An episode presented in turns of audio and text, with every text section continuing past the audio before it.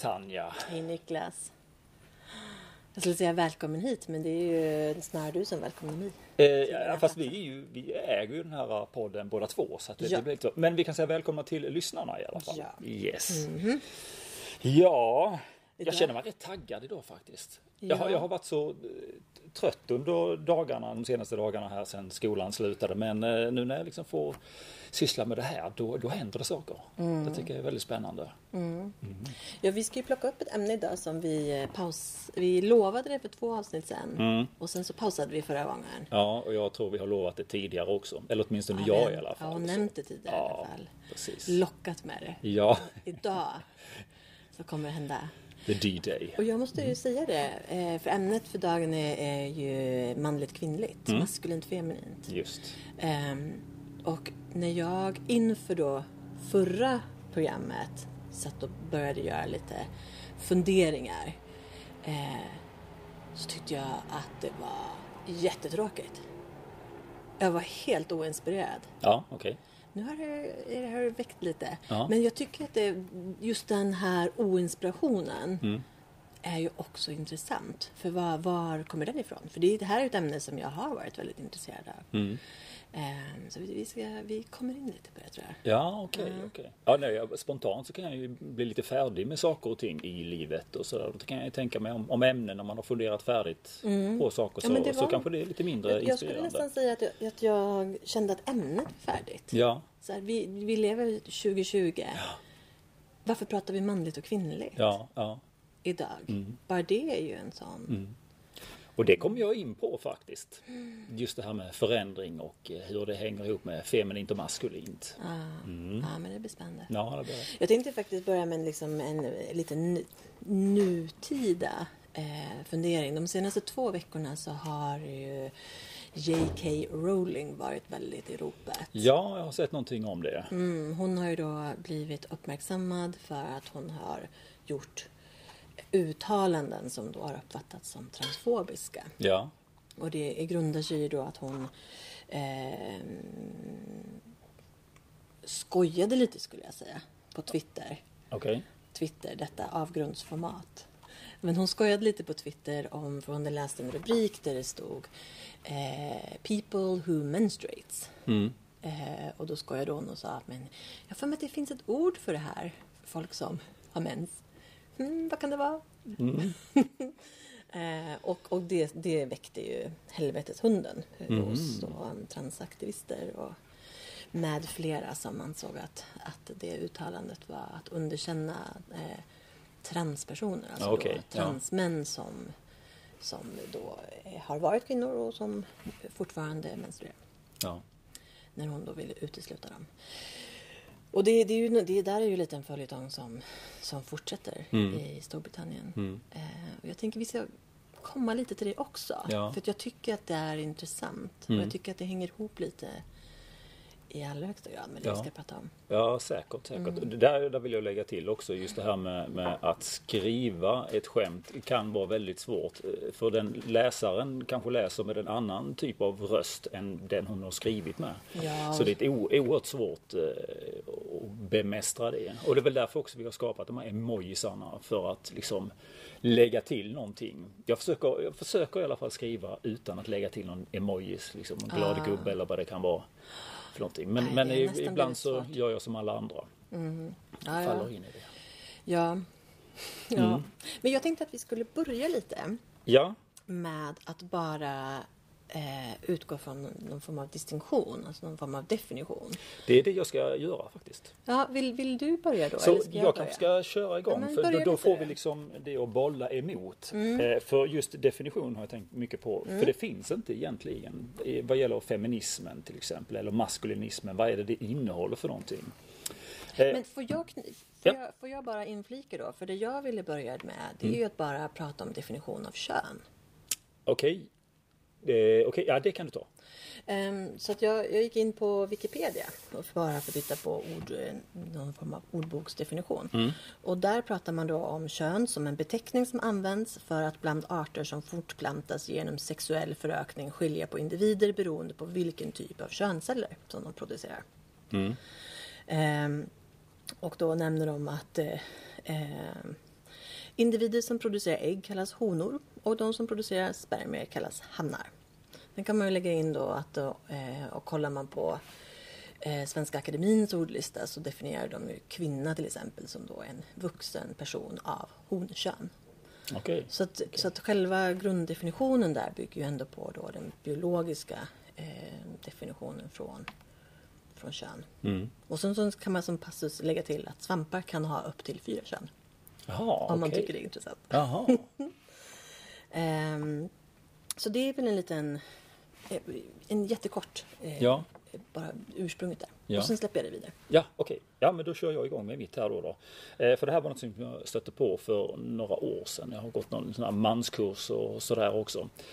Eh, ibland skulle jag vilja ha en tröja där det står praoelev för jag tycker det är så otroligt spännande att ge mig in i olika världar och så. Och detta var en sån här värld. Men de plockar alltid med sig någonting också. Eh, och i alla fall så praktiserar man eh, eh, maskulinitet eh, som definieras av David Deida. Han finns på Youtube som man kan slå in där och deida.live finns han också på eh, hans egen sida. Och detta jag kommer att prata mycket om, det pratas ju mycket om feminismen men jag tänkte spegla det mest genom maskulinismen, om vad det är för någonting. Eh, och detta är då hämtat ur en bok som heter The Superior Man. Ehm, Och eh, superior i sig själv betyder överlägsen när jag slog upp det. Men det är inte riktigt den jag får inte riktigt den känslan av att det är, det är ingen dominant överlägsenhet. Det är ingen diktatoröverlägsenhet om man säger så. Utan det finns liksom en det finns liksom ett syfte under. Skulle man till och med kunna prata om, för att det är, man betyder ju också människa. Ja, men precis. om vilket man syftar på? Ja, Den överlägsna det så skulle det kunna människan. vara ja. Så skulle det kunna vara. Precis. Bra. Eh, och eh, det här med, med maskulinitet då, det handlar i- om i sitt yttersta till att man, man dels då har ett livssyfte och eh, detta livssyftet vill man då ge till omvärlden. Jag tycker bara det är en väldigt spännande fråga. Vad vill jag ge till min omvärld? Jag vet i min relation, då vet jag, vill, jag ofta vad jag vill få. Eller när jag går till min arbetsplats så vet jag också vad jag vill få för någonting. Eh, och vända på hela den steken och tänka vad det är jag vill ge. Alltså bara en sån enkel grej som att att jag kommer in, just nu sitter vi på Vasalundshallen på eh, co-office eh, eh work, vad heter det? Co-working space. Eh, och bara veta vad jag vill ge när jag går in här och det sitter en massa människor. Liksom att jag vill ge ett lugn när jag går in här. Inte komma in stressande och så. Eller när jag varit på skolan och, och eh, elever kommer in lite för sent och de är stressade och det låter när de plockar upp eh, sakerna ur ryggsäcken. Hela den biten. Det är inte det jag vill ge. Och, och sen handlar det också om att ta reda på sitt livssyfte och vad vill jag ge med det. Så att det, och det har jag ju tagit reda på under årens gång med eh, coachingverksamheten och allt vad jag har hållit på med för någonting. Och det, detta är ju någonting som jag vill ge också just med podden, med nya tankar. Få nya tankar, ha någonting att spegla emot. Och, eh, detta konceptet blir ju att spegla, eh, eh denna definitionen blir att spegla både maskulinism och feminism. För att vi har, för det är så vaga begrepp i vanliga fall. Så det här blir lite mer konkret för mig, så därför använder jag detta väldigt gärna. Ehm, och eh, ja, vad är det mer då? Eh, ja, att leva som en gåva till världen. Veta vem man är och vad man vill ge, medveten om världen och det sexuella spelet. Feminint och maskulint har inget kön direkt, utan det är som en yin och yang eh, i oss. Alltså att jag kan vara i mitt feminina, i det underlägsna utan att ge upp på mig själv. Och jag kan vara i det maskulina utan att vara eh, eh, våldsverkare. Det är ingenting som jag behöver jobba mig till utan jag bara är i det. Här skulle jag ju bara vilja säga Mm. att ehm, det, jag tänker mig att det inte är alla som håller med. Och, och Nej. jag tänker mig också att mycket av det maskulina och feminina har ett ursprung och kanske till och med har ett ursprung i biologin. Mm. Att egenskaper som, mm, som ses som maskulina eh, kanske är mer företrädande om man går lite till ytterkanten hos män och vissa egenskaper som ses mer som feminina går till ytterkanten bland kvinnor och att de förekommer på olika sätt men att man sen kan blanda det lite.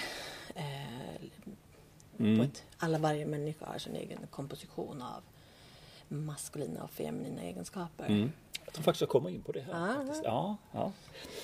Eh, och då finns det då och det var lite grann det jag läste in i dig, i dig här, vad du sa nu, eh, just att det finns lite olika stadier av maskulinitet.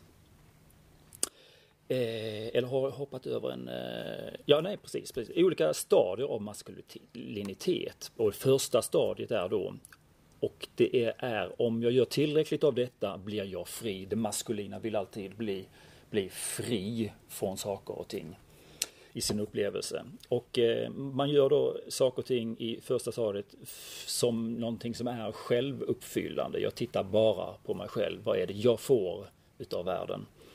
Man tjänar pengar för sin egen skull. Man eh, jobbar med perfektion. Man blir macho. Man jobbar med aggressivitet. Eh, I vissa fall kan det vara spelad maskulinitet. Eh, har jag sett på lite håll. Folk som försöker spela någonting de inte är. Funkar sådär. Man kanske har många sexuella relationer, man ägnar sig åt härskarteknik med mera. Det är liksom det första stadiet. Ett ganska så, vad vi kanske skulle bedöma som ett omoget stadie Eller som egentligen. vissa kanske till och med skulle prata om som tosk, toxisk maskulinitet som man gärna Ah, använder som okej. begrepp idag. Aha, okej. Ja, jag vet inte. Ja, Nej, det har, jag, det har jag missat. Det har jag missat. Stadie nummer två. Då har man upptäckt det, då har man gått igenom liksom stadie nummer ett och man upptäcker att nej, men det här ger mig inte riktigt den här friheten. Eh, och då bör man tänka till och gå vidare. Och då vill man börja samarbeta för att uppnå friheten. Eh, man behöver inte härja sig till någonting utan man kan vara mer lugn i saker och ting. Eh, och man eh, vill börja dela med andra människor och börja odla sin feminina sida. Och den feminina sidan kan också se ut som, som vi då tänker flower power. Det är mycket dans och eh, liksom Ja, jag kommer till, till mer sen. Eller ja, det, det är liksom inget, eh, man säger, det, det är inte ledande, det är inte analytiskt, utan det är liksom bara ett, ett flow. Om man säger Eh, hur det feminina talar. Eh, Så så kan det liksom låta som att vi sitter här vid bordet och vi, vi, vi, eh, ja, vi tittar på papporna och eh, där ute så regnar det och jag undrar vilka skor jag ska köpa idag. Och vet du vad de sa på jobbet för någonting? Alltså att det är ett flow, det går liksom från ena ämnet till det andra. Det finns liksom inget stopp och det maskulina är ju mer här har vi ett problem, nu löser vi det. Och det roliga också, eh, jag fick höra ett exempel på det som jag ska försöka eh, delge. Det var just hur det feminina låter och hur det maskulina låter. Och det feminina det är lite mer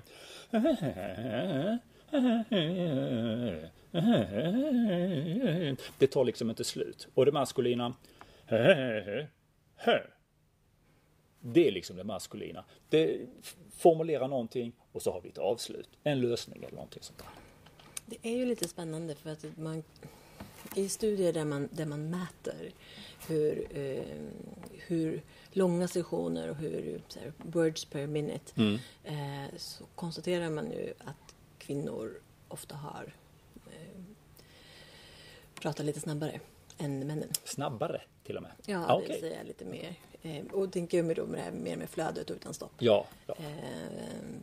Vilket jag har nog tolkat, och jag tror att det finns en liten sån tolkning, eh, att det handlar mer om att eh, kvinnor får liksom lite kämpa för den platsen som de har. Har de fått lite plats, då får de passa okej, på. okej. Och liksom, uh, vara snabba liksom för att få fram sitt budskap. För att de kanske blir av med den här platsen. Ja, ja. Snarare än att det skulle vara Eh, som sagt, nu, behöver, nu säger ju inte vi här eller, att eh, maskulint och feminint är kopplat till män och kvinnor. Nej, precis. Nej, det är en, det är en viktig poäng. För att det, det, är en, och varför det är en viktig poäng det är för att det, den här teorin skiljer sig från allting annat. För allting annat är bara en blandning utav vad feminint skulle kunna vara, maskulint skulle kunna vara. Här blir det liksom lite mer konkret. Och så. Jag hoppas att jag kan, kan redogöra för det, lite mer annat konkreta. så, så är det ju som du sa, att den referensen att läsa till. Ja men precis, ja men precis, precis.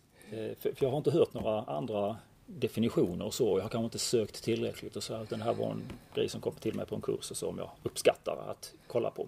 För eh, jag har ju själv använt, eh, det kan jag ta sen förresten. Men vi går till stadie tre då. då. Och då är det lite mer skapande av konst. Att skapa konst utav sina egna upplevelser och ta lärdom av det. Så, så att det, är liksom, det blir som en konstart i sig själv.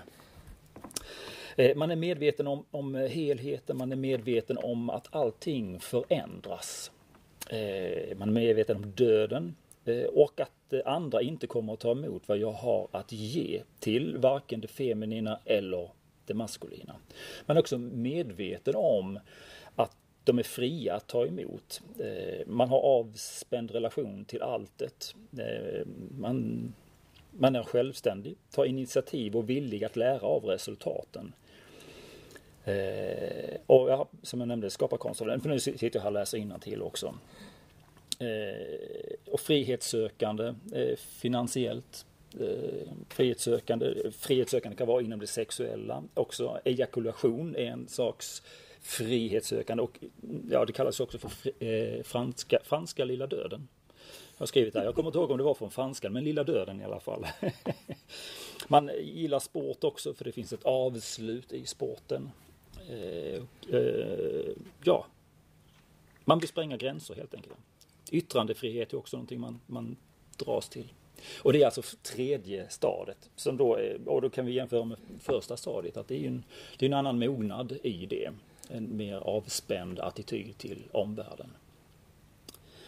Eh, och jag tänkte vi ska titta lite mer på själva egenskaperna hos det feminina respektive maskulina. Och det feminina eh, är ju underkastelse och att det finns förändring, konstant växande, inget avslut. Lite grann som jag beskrev feminina eh, samtalet om att det bara fylls på hela tiden. Eh, fylla tomrum, skönhet, alltså tomrum, då kan man se det rent eh, konkret. Eh, finns det ett litet hörn i lägenheten som är tomt så fyller man gärna på ett eller annat sätt. Det feminina vill fylla ut. Så ska jag möblera mitt, eh, eh, min lägenhet så går jag in i det feminina och ser vad skapar skönhet i lägenheten och vad känns eh, harmoniskt helt enkelt för mig. Så eh, det är lite så det fungerar. Jag har skönhet, dans, flow, vill fortsätta samtal utan slut. Eh, maskulina egenskaper, det är dominerande, man har ett syfte, stabilitet, ledarskap, analys, vill få lösning och avslut på samtal. Och här vill jag då tipsa om en, ett Youtube-klipp här. Jag ska försöka lägga det som länk också eh, under. Eh, Eh, eh, eh, I texten. Och det är It's not about the nail. Så slå in det på Youtube och titta. Du kan gärna ta en paus och titta på det dessförinnan. Det är kanske det roligaste klippet på hela Youtube, ty tycker jag. Jag blir lika förvirrad och frustrerad varenda gång jag ser det. Men det berättar väldigt tydligt om maskulint och feminint. Nu är det ju då det här skulle kunna spelas utav två kvinnor könsmässigt eller två män. För att de här personerna befinner sig i det maskulina respektive det feminina tillståndet. Och det visar väldigt tydligt, tycker jag då, då eh, hur, hur eh, samtal fungerar. Eh, jag tänker också att, att det feminina respektive maskulina har lite olika attribut också. Och där ser jag att, och det här har jag funderat på väldigt många år, just att, att det kommer in en viss konkurrens här som till exempel feminint Eh, eh, klädesplagg. Det kan ju till exempel vara en kjol eller klänning, typ. Eh, men när en kvinna som kön i det feminina sätter på sig byxor då blir det ju mer maskulint helt plötsligt. Eh, jag har tänkt på det många gånger men jag har inte kommit fram till någonting. Vad är det som gör saker och ting feminint och maskulint i de lägena? Eh, för det är ju naturligare för en kvinna att sätta på sig byxor än det är att sätta på sig en kjol för en man. Eh, Eh, så att eh, det finns lite olika attribut när det gäller den biten där. Och det, det, och det här har jag ju också varit med om för den delen, kommer på här, på en kurs där vi då skulle undersöka vår egen feminina sida som man. Så att då satte jag ju på mig en klänning, jag fick på mig en peruk, peruk och eh, sminkade upp för att liksom uppleva det här feminina. Eh. Fast där skulle jag just, det där tycker jag är ändå intressant. Mm. För jag tänker mig ju att det är skillnad på att man som man lite mm, upplever, alltså tar till sig feminina uttryck mm. och gör dem, för jag, jag gör dem till sina snarare än att man nästan klär ut sig lite till kvinna. Ja. För jag har också funderat lite just över det här med med de fysiska attributen och mm. med, med kjol och klänning och, och byxor och så vidare. Mm. Eh, och jag kommer tänka på en, på en eh, eh reklam en reklamsnutt som, som, eller en reklamkampanj som Åhléns hade bara för något år sedan. Där de då eh, klädde en man i typiska kvinnokläder och en kvinna i lite mer typiska manskläder. Och så skulle de så här, lite ha som en diskussion kring, eller väcka frågan just kring manligt och kvinnligt mm. klädnormer. Vilket var helt absurt för de, den här killen som hade, en, en svensk författare, kommer inte ihåg vad han heter, eh, han hade då på sig någon form av av grisskär stickad plyschdress med någon sorts scarf.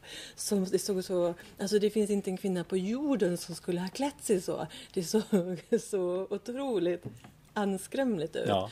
Och kvinnan å sin sida, hon hade ju liksom då ja, manliga attribut som på ett väldigt feminint sätt, alltså en ganska kvinnlig, alltså kavaj och, och det, det, var inte alls liksom några, några typiska manliga. Så att det, mm.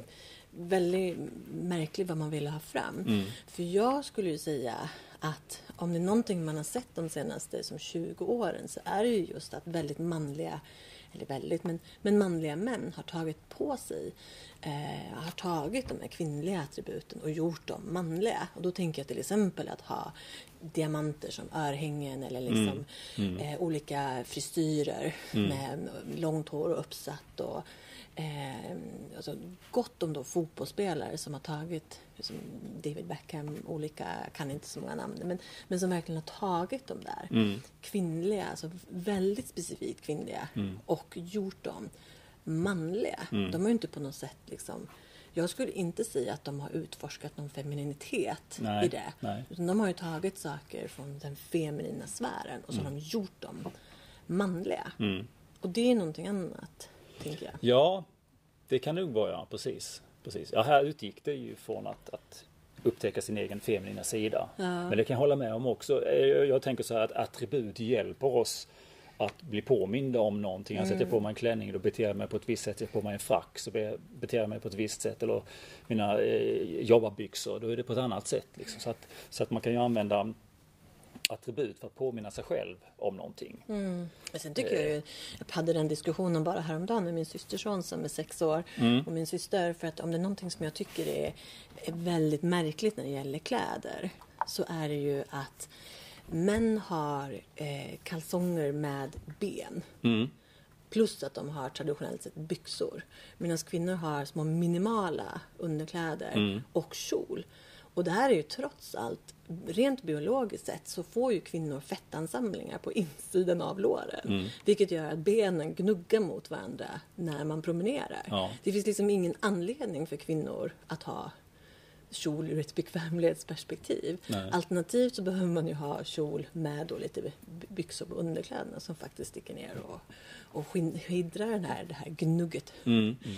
Men män däremot skulle ju ha, som jag ser det, en fördel av att ha kjol. Där man får lite naturlig fläkt upp mot, mot eh, pungen som mm. är lite värmekänslig. Mm. Så det är liksom helt bakvänt ja. vad som vore då kan man ju titta naturligt. på andra kulturer. För att där, mm. där finns det ju, jag menar, skotska kilten till mm. exempel. Där, mm. där, är det ju är det ju på det viset. Det skulle ja. jag vilja ha faktiskt. Jag tycker det är lite Men det coolt. finns ju också inom eh, till exempel inom snickeribranschen så har Ja det finns det, det stämmer. Ja. Just det, just det. En kjol. Ja. Och, och så det är ju... Ja. Ja, jag tycker det är lite coolt. Och män tycker jag ju, om man ska prata om det estetiskt, så kan ju män klä väldigt väl just i kjol för att man har smala höfter och man får ett ganska snyggt fall. Så, mm. Mm.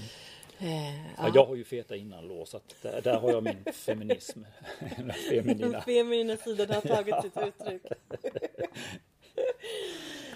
Yes. Ja, yrkesval har vi också faktiskt varit inne på tidigare. Eh, just eh, när vi pratade om eh, att få lika förutsättningar ger ändå olika utfall av val av yrke. Som att fler kvinnor söker sig till empatiska yrken som sjukvården till exempel. Och män till mer tekniska områden. Mm. Så. Så där kan väl det också visa sig, inte för att det är på något vis ett bevis och sådär, men det är liksom någonting att bolla emot i alla fall. Jag tänker det. det här är, eh, nu kommer jag med lite tankar som jag har haft kring, kring det här som bara sammanfaller med ditt. Så jag, mm, jag mm. bryter in lite. Ja, men absolut. Eh, för jag tycker ju att, in, jag är ju själv ingenjör mm. och jag kan ju tycka att det är intressant just att det inte är fler kvinnor som är ingenjörer. Och jag har ju fått frågan så här, du som är kvinna, hur kommer det sig att det inte är fler kvinnor? Och jag är så här, hur, hur ska jag kunna svara på det? Jag är ju här. Jag har ju inte det svaret. Eh, men jag kan tycka att det är intressant att fundera på också. Eh, och vi, vi nämnde ju senast just med, i det här samtalet med Jordan B. Peterson när han pratade just om att det manliga, det maskulina är intresserad av saker och det feminina är intresserad av omvårdnad. Och att man då som ingenjör, då handlar det om saker och vården, ja, men då omvårdnad eller lärare eller vad det kan vara.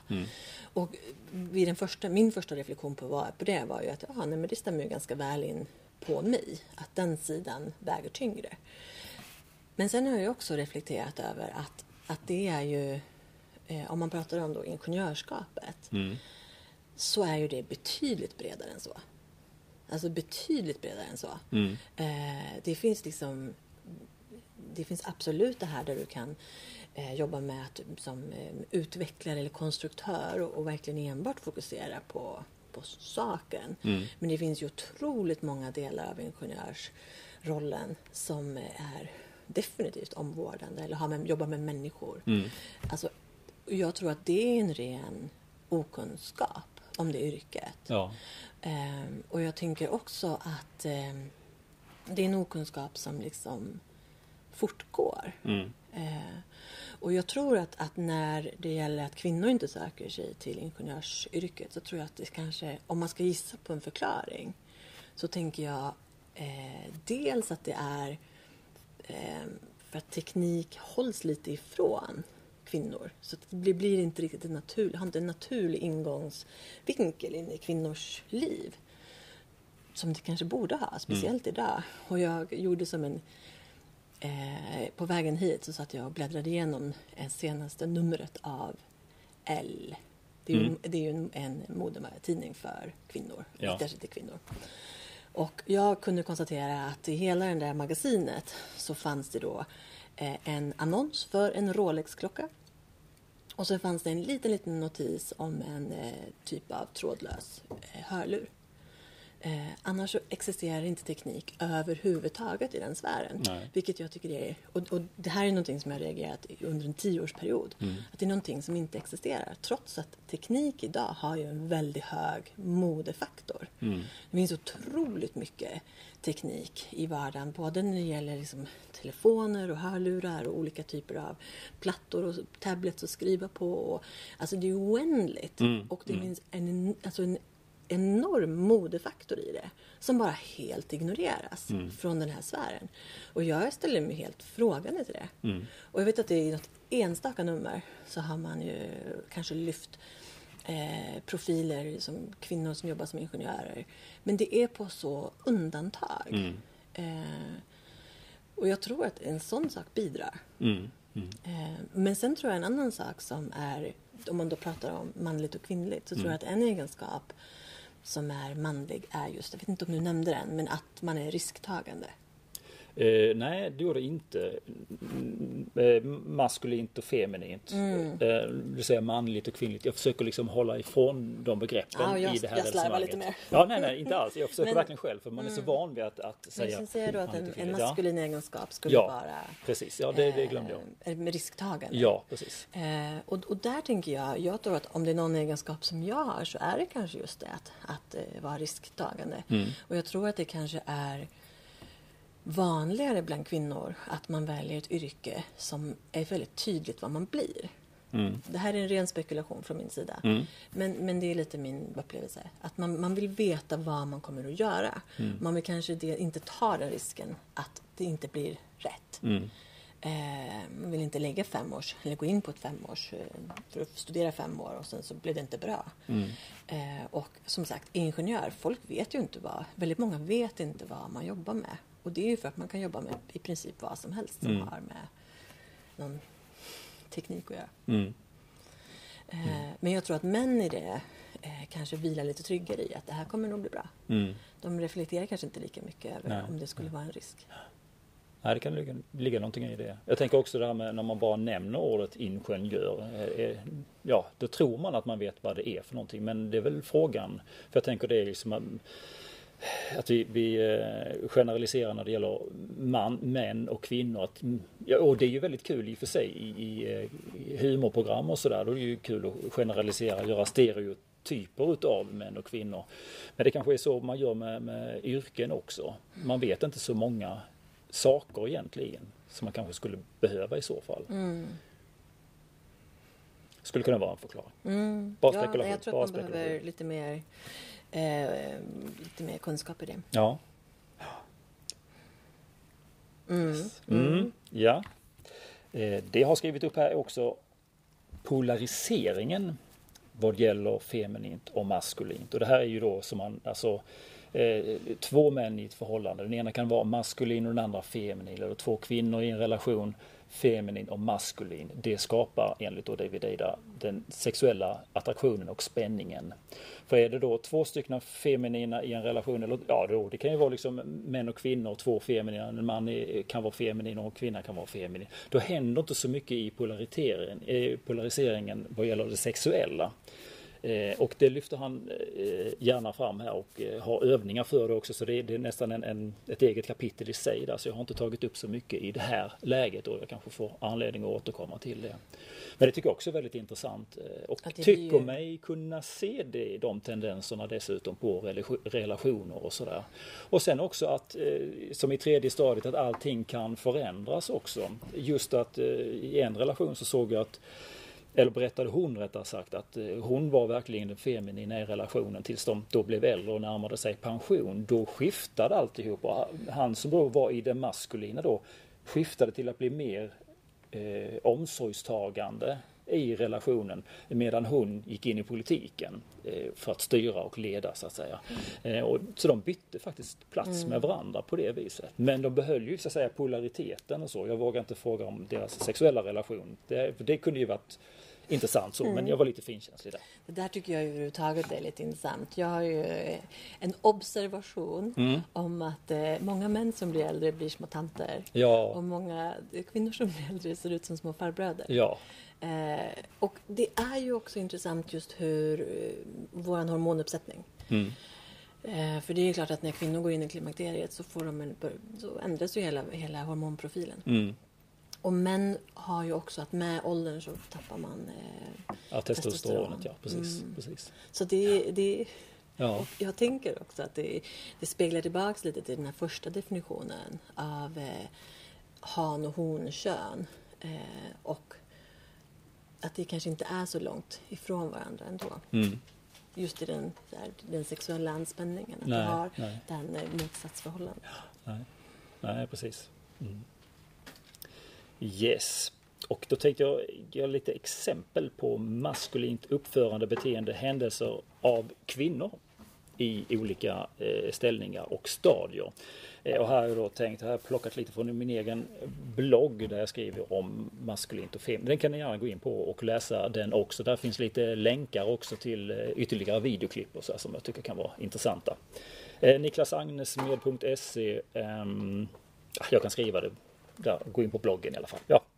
Eh, och då har jag då tagit, börjat med ultrafeminismen där. För jag tänker att eh, med den här bakgrunden som vi nu har så tänker jag att eh, finns ultrafeministen egentligen.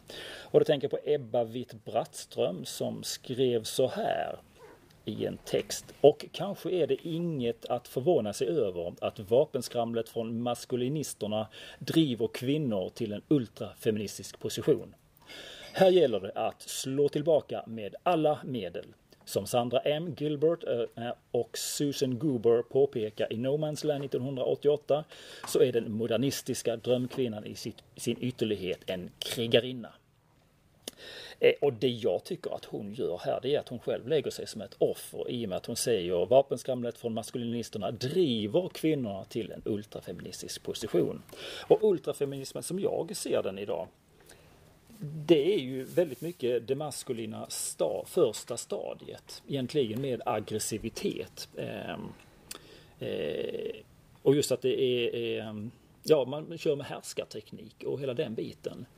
Eh, och någon som då med alla medel driver detta ytterligare. Det var eh, på, på programmet Ring P1 så var det en kvinna som ringde in och berättade att hon biter i kukarna på killarna hon raggar hem.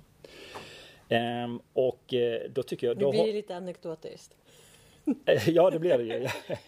men men, men men, det, det är ju så. Och det, det, det finns ju, jag kollade det här bara för någon dag sedan, liksom, att det klippet finns kvar. Det ligger på Youtube. Jag kan länka det också. Eh, Och då har man ju gått till den ytterligheten, den ultrafeministiska. Men, men jag vill nog ändå på, den är ju rätt så krigisk så att säga och våldsam. Så jag, jag skulle bedöma detta som en maskulin del utav första stadiet. Jag måste ju ändå Ehm, lägga det här- in där. ja. Feminismen idag ser ju jag som otroligt splittrad. Det är den ju. Eh, för, för den klassiska, om man tar- pratar om en lite mer klassisk feminism som jag föreställer mig med Ebba Witt-Bratt- Ebba Witt-Brattström. Mm. Eh, det är ju lite från just den här könsdefinitionen som jag nämnde med att eh, en, en, en kvinna är en vuxen person av honkön. Och att den klassiska feminismen har ju lite strävat efter att that's it, annars är vi lika. Eh, och att vi har samma förmågor och vi som män och att man har strävat efter att försöka få upp kvinnan på, på den jämställda och säga att vi är lika dugliga och vi har, ska ha samma rättigheter och samma skyldigheter. Så det är ju lite den, ja, skulle jag, lite, nu slarvar jag, men att säga att det är lite klassiska synen på feminism. Så ser det inte ut idag. Bland, bland den senare generationen av feminister. Vissa absolut. Men, men idag finns det en helt annan drivkraft inom feminism som gör den väldigt splittrad och som kanske också gör den lite svår att, att sälla sig till. Ja, och det är därför jag tycker det här blir intressant just med att använda David Eidas definition på det. För att det blir liksom en tydlighet i det. För det blir väldigt förvirrande att titta på feminismen idag. Jag menar feminism det kan vara att ja men vi kan väl ha det lite mer jämställt. Hur ska vi bestämma med barnen? Vem går till dagis och hur delar vi upp eh, föräldrapenningen? Ja, B- Bara ja. liksom att, att från det, det lilla enkla till det verkligen krigiska här och det är lite det jag pekar på. Så kommer jag till lite andra exempel här Ja, för också. jag skulle till och med ställa den, den frågan om det överhuvudtaget går att prata om en, en, en feminism eller om det är, det är så splittrat så att det finns det är, Feminismen är död, länge lever feminismen. Mm, Det är lite, fast att det är, det är ja. Mm.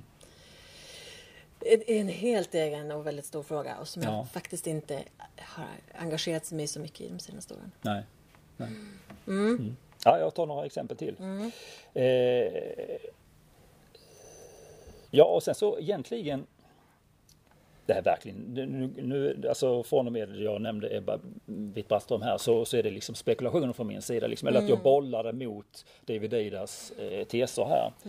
Eh, och, Men lite eh, dina tankar. Ja, absolut. absolut. Ehm, och eh, då har jag funderat liksom kring, jag vet inte vad man ska kalla dem. Alltså jag har skrivit så här, härja impulsivt kring teman. Och det är det som dyker upp i vardagen eller helt plötsligt svämmar upp, upp över öronen. Som till exempel klimatet. Att det är liksom en det är som, nu är det nu är det något problem med klimatet, nu ska vi fixa det. Att det är liksom en, en väldig impulsivitet där, alltså från stadie ett utav maskulinitet. Eller metoo-rörelsen som också var väldigt eh, härjande, eller vad man säger. Corona, BLM, det som sker nu med eh, eh, kravallerna och så.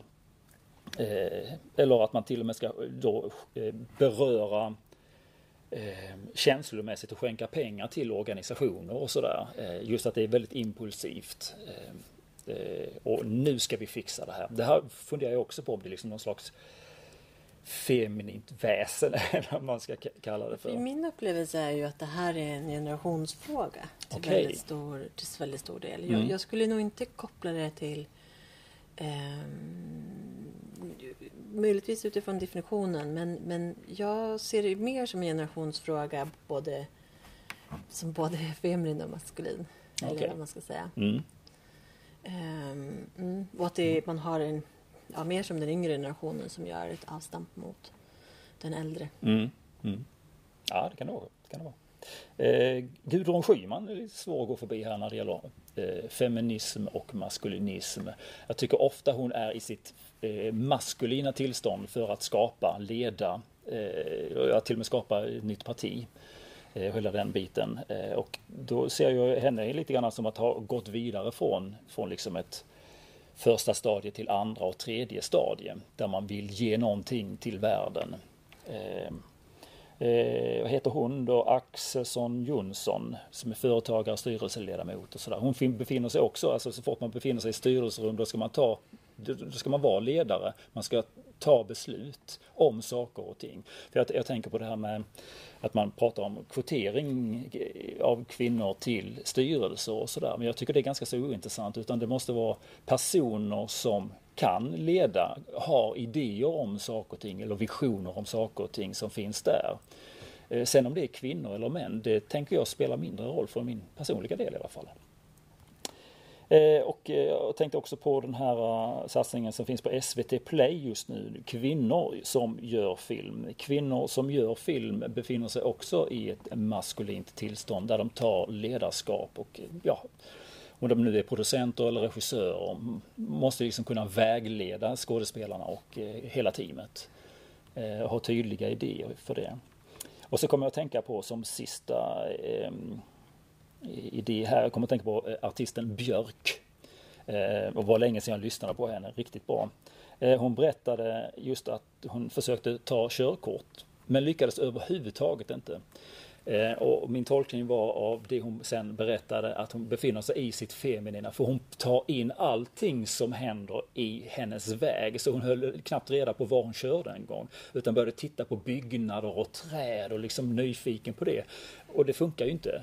För där behöver man ju ha ett slags ledarskap. Man måste veta var vägen är för det första och sen vart hän man ska och hur man beter sig i, i trafiken. Jag tycker det var en väldigt rolig, rolig berättelse. Just det här ta in allting som händer. Och där går ett par där och ja. Så att det, det var den biten. Och sen som sist här då vad jag själv har gjort det här med, med maskulinitet. Eh, exempel i min vardag. Kanske inte just i vardagen men, men eh, jag har ju gått en del kurser och sådär. Eh, och jag kommer ihåg en eh, kurs eller vad man ska säga. Jag, jag jobbade på en kursgård eh, ett par somrar. Eh, under eh, kursveckor och sådär. Och under en midsommar, jag kommer inte ihåg, det här var för några år sedan nu, eh, så, så var jag på kursgården och de hade olika workshop, vilket kan vara väldigt intressant för dig kanske. För jag gick en workshop i någonting som heter familjekonstellationer.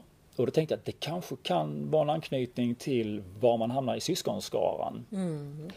för jag var med på den kursen och det handlar egentligen om, om var man att man, att man, man eh, eh, gör så att säga fysiska övningar utav var man står i förhållande till vem i familjen eller bland vänner och, och sådär. Jag tyckte det var, det var liksom intressant att gestalta eh, istället för att liksom verbalisera saker och ting så ställer man sig där man tycker att man hör hemma och så. Eh, och det tycker jag var intressant. Så det, det, skulle jag, det har jag faktiskt glömt bort. Så det, det, skulle jag vilja grotta ner mig i lite.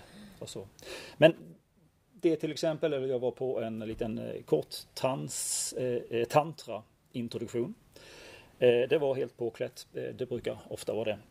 Ja, där kan man ju liksom lägga till för tantra förknippas ju väldigt ofta med sex. Ja, precis. Men tantra handlar ju om att vara i ögonblicket. Ja, Ja, närvaro skulle jag verkligen säga mm. så. Och där lärde jag mig faktiskt det här med... Vilket är ju ganska, det kan man väl säga att det kan ju vara en god egenskap när man har sex. Ja, det kan det vara. Det kan det vara. Och också kanske ett, om man vill öva på att vara i nuet så är nog sex ett ganska bra eh, sätt att öva det på. Mm, mm. Att det kanske är enklare att vara i nuet när man har sex. Det har jag inte tänkt på. Nu blev det intressant. Mm. mm. Nej men där gjorde vi faktiskt en övning som, som bekräftade just att Eh, eller som jag tolkar i alla fall att, att, eh, vi, att vårt utseende spelar ingen roll. För faktum var det att jag hamnade med en, med en kvinna som jag tyckte Jaha, det är hon som är över i lokalen och ja, ja, okej, vi får väl köra då. Tänkte jag, jag sa inte det till henne då, då. Men då körde vi liksom övningen att se varandra i vänstra ögat och då har man bara kontakt med den biten. Och man skapar då rapport med varandra, man andas tillsammans. Det har, har ni någon relation där hemma så gör det här. Det är väldigt fina upplevelser måste jag säga. Så, så testa det. Men i alla fall efter en stund, eller en ganska lång stund till, till och med, så försvann hennes utseende. Och det var bara liksom ögat som var kvar. Det var liksom den här andande kraften, eller vad man ska kalla det för som fanns där mellan oss. Och det var faktiskt en fantastisk upplevelse. Mm. Just att eller, nej, så, det, eller så var det din hjärna som bara, ah, nu har jag sett samma sak, nu bara Ja, nu, nu är jag skittrött. Ja, nej, ja precis. Ja, men visst. Ja, men visst. Ja, nej, men det var faktiskt en fantastisk upplevelse. Och så, så hörde jag på radion någon intervju med någon äldre man och han sa det att ja, när man varit ihop med dem i tre år spelar inte utseendet något roll. Och jag, det, det fastnade verkligen i mig. Jag tänkte, hur kan han säga? Men jag fick ju faktiskt svar på mm. den frågan just då. Så att det fanns lite olika sådana här eh, workshoppar på den här gården. Och sen så var det då själva midsommarfirandet. Eh, och då delade vi upp oss då, bland, män och kvinnor var för sig. Männen klädde naturligtvis stången då och då och kvinnorna gjorde kransen som skulle träs på stången. Mycket symboliskt får man lov att mm. säga. Och männen sjöng en sång och kvinnorna sjöng en annan sång som gick ihop tillsammans. Det var väldigt, väldigt fint. Eh, och man eh, gick runt i ring och man eh, gick fram en och en till midsommarstången och eh, ja, inför sig själv berättade vad vill jag utveckla hos mig själv och sen så mm, handlade det lite grann om eh, eh, kompassriktningarna, vad heter det? Där skitsamma, men nord, syd, öst, väst. Eh, som hade olika frågeställningar som man liksom funderade på vad vill jag i det här för någonting och så. Eh, och det var, det var eh, bästa midsommaren Tyckte jag. Det fanns liksom ett mm. syfte med det, det fanns ett djup i det. Eh, och det hade jag verkligen aldrig varit med om. Och så, och så sjöng man eh, shanti, såna typer, olika typer av lovsånger och, och sådär. Jag vet inte om de lovsångerna är till någon gud eller vad det kan vara för Shanti någonting. betyder ju faktiskt att eh, man, man, jag tror att man, ber, man ber om närvaro. Jag det är närvaro. Om att få vara ja, ja, ja, ja, Vi körde den när jag var i Indien på Ja, ja, ja. Shanti, ja, Shanti. men precis, precis. Ja, Så nej, man ber var... om att få vara närvarande ja. i sin ja, okay. session. Tack, det visste jag inte. Vad bra. Vad bra. Ja, nej, så att det var, var eh, bästa midsommaren hittills där liksom fick konfrontera det här maskulina då. då på, på ett lite annat sätt och så. så att, eh, ja, nej, det var väldigt, väldigt bra. Och sen finns det ju en himla massa kurser vad gäller maskulinitet och sådär. Jag vet inte, jag eh, som jag var på en eh, som grundas utav Alex Wartman. Eh, och eh, det här var då en renodlad manskurs om hur en man ska bete sig, eller det maskulina ska bete sig mot en feminin så att säga, som har den underkastande rollen. Och då fanns det då x antal kvinnor där på på kursen som var det här, de, de gav exempel på hur en kvinna kan vara. Hon kan vara spela eh, the drama queen och hur eh, det maskulina ska liksom ta hand om den situationen. Så jag tyckte det här var fruktansvärt svårt. Jag tyckte det var ursvårt Och, och var i det här maskulina. Och det var faktiskt vid ett tillfälle så tänkte jag att nej men nu skiter jag i det. Nu kör jag mitt race och så får jag se hur det blir. Och då använde jag mig av eh, NVC-metoden, Non-Violent Communication, där jag lyssnar, jag kanske upprepar vad hon säger och, och vad är det du känner för någonting och vilka behov är det som inte har blivit mötta med ett förslag, kan vi göra så här istället? Och det gjorde jag med, med en tjej, jag kommer inte ihåg vad hon sa för någonting och sådär. Och jag såg på att hela hon lyfte i kroppen, blev glad över det jag sa. Men för att jag inte hade gjort på det där andra sättet så kunde jag inte få så höga poäng så att jag var den man som fick lägst poäng på hela kursen. Det var 70 män där. så, så, så det var form av maskulinitetsskala eller vad? Ja vad men exakt, exakt. Så att jag ligger väldigt lågt där. Eh, fast jag var rätt nöjd med mitt eget resultat. Liksom, om man tittar på det. Sen samtidigt så var det fantastiskt att sitta med så många eh, män. Eller bara det att vi gick iväg och verkligen lättade våra hjärtan för varandra. Liksom. Vad som har hänt i livet och vad vi kanske skäms över eller vad vi skulle vilja återkomma. Hur, mm. Att vi känner oss misslyckade och hela den biten. Det tyckte jag var otroligt, otroligt fint. Så att, eh, ja, nej, det var väldigt bra på det viset. Um, Ja, jo, på den kursen så upptäckte jag också, nu läser jag till med mitt stöd här, eh, just det här med feminina och maskulina. Just att jag tyckte det var så svårt med det här med maskuliniteten. För att jag upplevde inte riktigt att de här kvinnorna var i sitt feminina heller. Så hände en grej en morgon, att det var en kvinna som hade kommit lite senare ner till frukosten, så den var ju bortdukad helt enkelt. Vi hade tagit väck den. Eh, och jag upplevde henne verkligen som und, på något vis, nu säger det bara rakt, som undergiven i den stunden att hon verkligen ville ha hjälp. Och att hon fanns i det feminina då. Där kände jag mig oerhört maskulin som fick hjälpa henne. Så det var en oerhört stor poäng för min del eh, under den kursen. Just att jag ändå fick känna vad jag tror är maskulint och feminint. Det är ju liksom en det som händer, det, det blir ju oftast en tolkning av det. Mm. Men det var liksom min, ja det är min tolkning utav det hela. Så det var också en sån här fin. För jag tänker ju lite när jag hör dig prata. Mm. Så tänker jag ju att det här är ju på något sätt det jag skulle se som lite det idealiska fallet. Sammantaget. Mm, att man mm. tänker sig just att vi har maskulina, vi kallar dem här egenskaper. Vi har egenskaper, vi kallar dem för maskulina, vi kallar dem för feminina. Ja. Eh, och man har den här fria kompositionen hos män och kvinnor. Eh, oavsett sexualitet eller, mm. eller, eller, vad det är. Utan det finns den här friheten och också att man kan för olika faser i livet så kanske olika egenskaper är starkare eller svagare och man utvecklas liksom mm. som, eh, som människa. Men sen tänker jag ju också att väldigt mycket av det här, jag, jag tror ju att de, de, de biologiska aspekterna är ganska vilar ganska tungt i, i oss och att många av egenskaperna kommer just från från de här mm. eh, från, från det biologiska, att mm. de är mm. biologiskt betingade. Eh, och idag skulle jag ju säga att, att vi nästan har som två parallella världar. Där det i ena till världen så finns det en ganska stor frihet att välja lite. Både när det gäller de här egenskaperna mm. och när, när det gäller attributen. Mm. Men sen har vi också den här andra parallella sidan.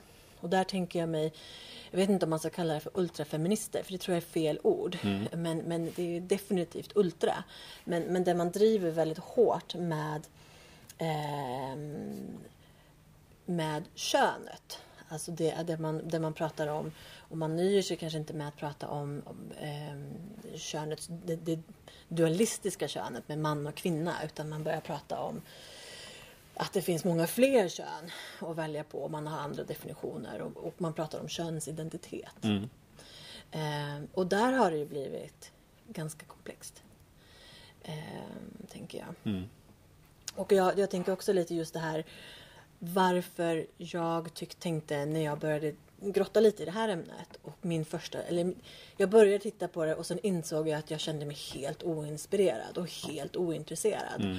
Och där och där jag liksom ställde men varför är jag ointresserad? Det här är ett ämne som jag tycker är intressant, har tyckt är intressant. Mm. Men, men jag tror att för mig så, det, det jag kom fram till var just att för mig är de här egenskaperna, vi har maskulina egenskaper, eller om man nu vill säga manliga, kvinnliga egenskaper. Mm. Men att, att de är liksom, mm. det, det, finns en fri rörlighet. Mm. Och att det definierar inte liksom kroppen eller, eller fysiken. Och jag skulle liksom när man pratar om eh, jag brukar ju kalla mig själv lite skämtsamt för en hybrid. Att jag är väldigt, har väldigt mycket maskulina egenskaper i den här kvinno versionen. Liksom. Mm, mm. Eh, och, och lägger ingen liksom, värdering i det. Jag rör mig ju väldigt, som ingenjör så är man ju i en, i en manlig sfär. Mm. Eh, men jag är ju också i en väldigt kvinnlig sfär som gruppträningsinstruktör. Ja. Eh, och, och kan väl till och med känna mig mer bekväm i den, i den manligare sfären. Mm. Med många av de här egenskaperna. Ja. Men, men som sagt, jag tycker ju att det, det, det, det trevliga idag hade ju varit att det faktiskt fick vara det här fria att eh, de här attributen när man pratar om smink och olika typer av kläder och piercings och även, även kroppsbehåring. Mm. Att det faktiskt inte var laddat utan att det var, fanns en frihet mm. i det. Men sen kommer vi tillbaks lite till den här diskussionen som vi hade om eh, vi pratade i ett avsnitt om HBTQ och kravhantering. Ja. Eh, och att vi har olika intressenter och deras krav krockar ibland med varandra. Och jag tror att det är det som, och vi ser exempel på det eh, i, i, när vi pratar lite maskulint, feminint och kanske även med de här biologiska aspekterna. Mm, och kön. Så att om jag nu vrider över lite till, till könet Mm. Och, och utgår lite därifrån. För, det var, för att jag insåg också att alltså, det var just det här när jag kände, att, kände mig ointresserad. Mm. Jag tror att jag kände mig ointresserad för att jag tyckte det finns inget att prata om. Vi får ju välja det här fritt. Mm. Eh, jag kan vara stark och dominant och mjuk. Eh, det, det, jag ser ingen, ingen, det finns ingen motsatsförhållande Nej, där. Så nej. för mig känns inte det så här. Sen tycker jag att det du pratar om är en, är en intressant modell av det hela och Mm. hur man kan utvecklas. Men jag ser liksom inte... Jag tänker att förr så fanns det ju en begränsning. Men nu finns det väl ingen begränsning. Men kollar, man då på, på könet så har det ju uppstått någonting där de senare åren som, som har skapat frågetecken. Och pratar man om då eh, definitioner så har man ju då det biologiska könet. Sen har man ju även det juridiska könet. Eh, Det vill säga det som är passet i princip. ja, ja, okej. Mm. Ja, ja, ja, okej. Menar. Eh, och det juridiska könet har ju traditionellt sett eh, varit det, det biologiska könet. Mm. Men sen har man ju även, även eh, könsidentitet. Vad man eh, identifierar sig Ja, som. Mm. Om man identifierar sig som man eller kvinna. Eller någonting annat som det ändå ser ut idag. Mm. Eh, och när det gäller juridiskt kön så finns det ju ett antal länder som numera har ett tredje kön. Eh, och, och det är väl egentligen inte orimligt för att även om man har Naturen ser ju ut sån att du har eh, och, och här kan jag gå tillbaka till mina papper, eller till mitt papper och säga att när man då, när man då eh, definierar eh, eh, han och honkön så gör man det då eh, bland tvåkönade arter så finns det tre kategorier. Läser jag från Wikipedia. Men där man har det kromosala könet och då tittar man på, på om, man- vilka, om man är XX eller XY. Alltså på kromosomnivå. Japp. Eh, gonadkönet som är då eh, äggstockar, testiklar. Eh, och det fenotypiska könet. Det vill säga med yttre organ och ansiktsdrag och sekundära könskaraktäristika. Okej. Vilket är när man då kommer i, i, eh, i puberteten och börjar få de här eh, specifika dragen för, för, för män och kvinnor. Okej. Eh, men tittar man på dem då så är det, tittar man på, befolkningen så är det ju inte så att man föds som antingen eller utan det är en grupp, en liten grupp människor som har kromosomavvikelser eller som hamnar lite mittemellan eh, och som då kallar dem för intersexuella. Så att jag tycker ju att det är definitivt, en av mina teser är ju liksom att samhället måste fungera för alla. Alla måste ha en plats, alla måste passa in. Eh, det, det går liksom inte att falla ut ur systemet. Och det man har gjort historiskt när, när det har fötts någon som eh, eh, inte har varit tydlig man eller kvinna eller pojke flicka så har man kanske då eh, valt att, att operera.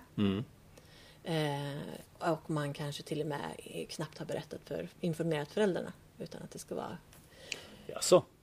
Det lät ju Ja, men att det... inte så bra tänker jag. Nej, Nej. och att du då har fått då personer som eh, kanske har testiklar som sitter på insidan av kroppen men man har haft en, en kanske någon form av väldigt, som en förstorad eh, klitoris. Eller och det har inte varit tydligt ifall det har varit en, en... Så det är ju någonting som... Det här är någonting som existerar. Ja, och det det. måste, man, det måste ju fungera. Det måste ju finnas en plats liksom. Det måste hanteras. Ehm, så att jag kan ju tycka att... Sen, sen är ju frågan om det, om det är det rätta att man då utmärker dem på det viset och sätter dem i ett tredje kön. Det går ju att diskutera. Men, men, men förutom då ett juridiskt kön och, så, om man då tittar på som hur det ser ut idag och hur det ser ut på olika håll i, i världen så har man ju mer och mer börjat prata om könsidentitet och vad du identifierar dig som. Och jag vet att vi tidigare har nämnt en debattartikel som Kajsa Ekis Ekman skrev. Mm. Och jag plockade fram den. Hon Ja. skrev den här och publicerade den januari 2018. Mm. Den finns på Aftonbladet Debatt om man är intresserad att läsa. Det, det, den är definitivt aktuell idag. Okej. Inte minst då eh, i Storbritannien där man har börjat pusha igenom det här mer och mer. Och, och det det mycket handlar om är ju då att istället för att då, som man förr har gjort, att man har definierat män och kvinnor utifrån det biologiska könet så går man mer och mer till att det är den egna upplevda eh, könet som är det som ska eh, gälla. Okej. Att man prioriterar könsidentitet över biologiskt kön. Ja. Och tittar man på, då på den här senaste debatten eh, med J.K. Rowling. Så det hon gjorde, och jag tycker ju att det här är intressant att ställa sig som en betraktare och titta på de här, titta på situationen.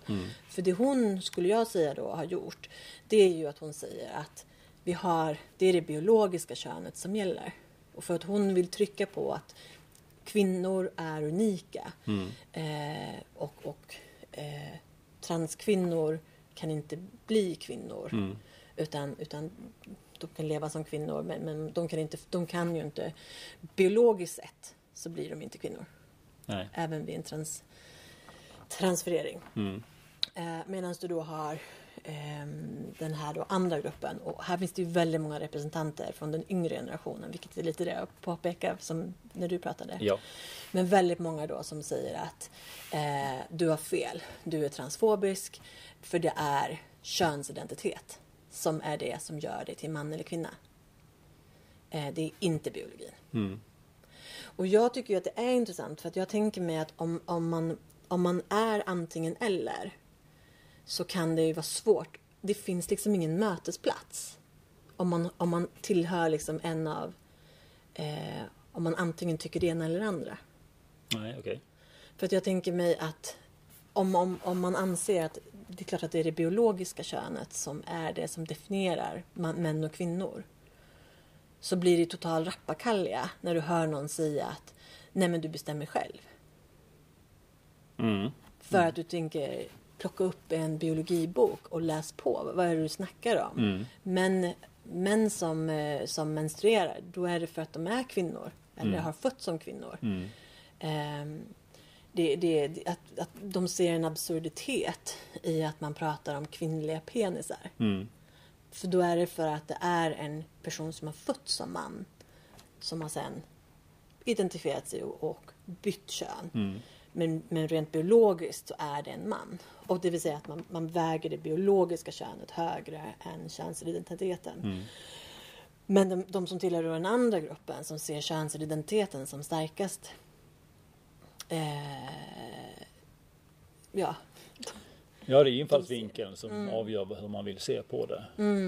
Men jag tycker att det är spännande hur de här två i den här debatten, hur de liksom stångas mot varandra och möts inte. Nej, jag skulle precis säga det att det låter som de kommer liksom ingen vart Mm. med det.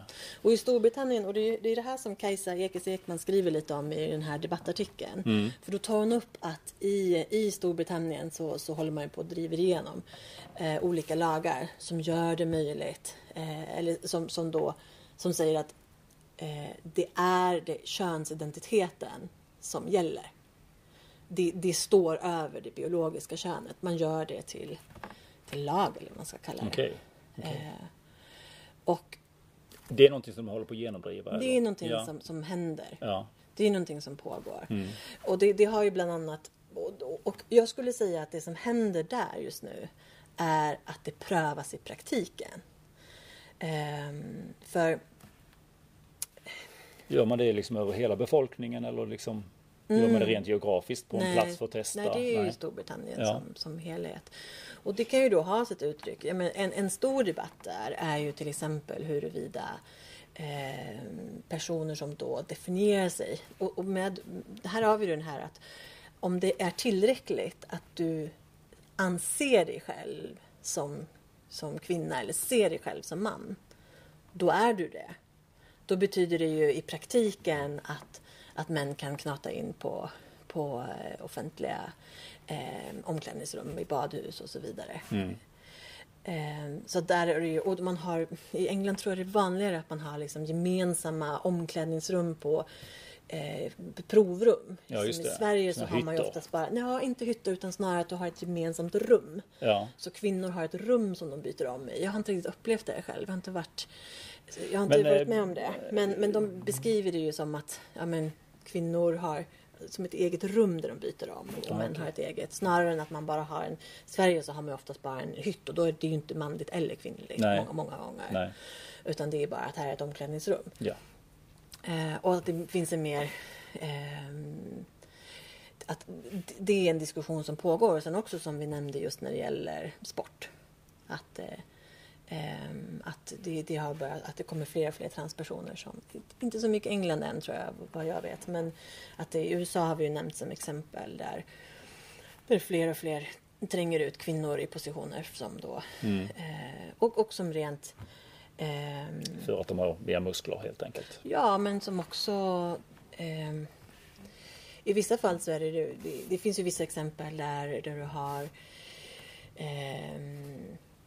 som, som de här sporterna där... Kontaktsporterna. eh, Med, med om man tänker sig handboll eller, eller NFL med, med amerikansk fotboll. Eller, Där du då har eh, personer som har levt som män i kanske 25-30 år och som sen bestämmer sig för att byta kön och går in och är två huvuden längre än, än alla andra kvinnor på planen. Och det blir ju en ren säkerhetsfråga. Men, men där har man just den här, som jag skulle säga då med den här lite kravkonflikten. Med, du har olika intressenter, de har olika krav. Eh, och när man gör en prioritering så gör man också en diskriminering. Det här har vi ju pratat mycket om. Ja. Men just eh, i vissa fall så tror jag att man kanske inte har eh, gjort en tillräcklig kravanalys och, och konsekvensanalys. Ehm, och man kanske har gjort det. Men man kanske inte har befolkningen med på tåget. Ja, det kan nog vara så. Och jag, jag, ja, eh, jag ser ju en risk i det här. Och jag tycker att det är intressant just med Kajsas eh, debattartikel. För när den kom för två år sedan. När jag läser den så ser ju inte jag den som så kontroversiell. Men den, den, den kom ju ner som en bomb Okej. på den tiden. Ja. Alltså det var... Och, och, och i, inom då, det är lite det jag säger med just med feminist, feminismsfären idag, att den är spretig. För den, Kajsa själv är ju, är ju feminist och från vänstern och har en väldigt tydlig ståndpunkt. Och har också och är en väldigt uppskattad debattör. Men hon, det var få eh, feminister skulle jag säga, min bild. Men få feminister som var på hennes sida i det här. Utan hon fick otroligt mycket kritik för att vara transfobisk Mm. i det hela. Mm. Eh, och med J.K. Rowling så tycker jag ju att det är, det, är, det är ju intressant att en person då som går ut och säger att personer som menstruerar är kvinnor. Vi ska kalla det kvinnor. Och det är ju också intressant att man då lever i en tid, eller vi befinner oss i en tid när har du, om du går ut med ett sånt uttalande så är du transfobisk. Mm. Det var ju faktiskt någonting vi pratade om innan vi satte igång mikrofonen här. Just att slänga ut ett kort och ta död på en, en eh, diskussion. Jag menar, jag nämnde, nämnde en person som, som mm, eh, bara slängde ut så att säga, judekortet för att han är jude. Eh, liksom, jaha, du är antisemit. Liksom. Vad sjutton ska man svara på det? Man har liksom tagit död på hela... hela Ja, eller jag- du, är, du är fascist eller du är rasist. Liksom. Jaha, Jag tror att det Då- är, då dör någonting, liksom det är någonting som vi har sett väldigt mycket av i Sverige de senaste åren. Att man har anklagat till höger och vänster Ja. att vara rasist. Ja. Och där man, tror jag i många fall, och jag tror att det är eh, en, om jag ska bara spekulera, så tror jag att det kan ligga lite i också uppgången för Sverigedemokraterna. Att, folk, att många människor tycker att ja, ja, men då är jag väl rasist. mm. Om det är det här det betyder att vara rasist, ja, ja, då är jag det. Mm. Det handlar ju också om, om definitionen utav Mm. rasism. Vad är det för någonting? Eller vad är en fascist för någonting? Mm. Eh, vad är det vi bakar in i det begreppet? Mm.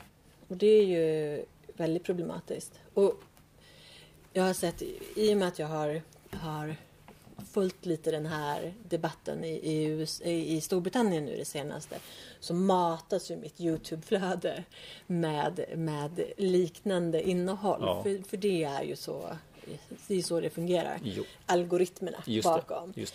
Det. Eh, men det är ju också intressant. Jag fick till exempel upp ett klipp från en kille som, en, en amerikansk rappare tror jag.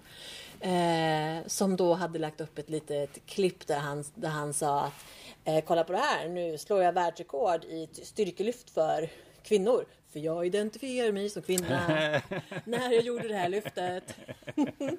eh, och jag, jag tror att man kommer få se mycket mer av det. Ja, det låter så ja. Eftersom att man har, man har satt upp ett system som gör det väldigt lätt. Alltså det bygger på att folk inte skulle missbruka det. Mm.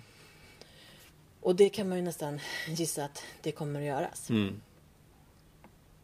Ja, det låter nog så. Det låter nog så. Ja, det blir lite spännande att se framtiden här sen. Ja, Leva- leva- och jag satt faktiskt och kikade lite på...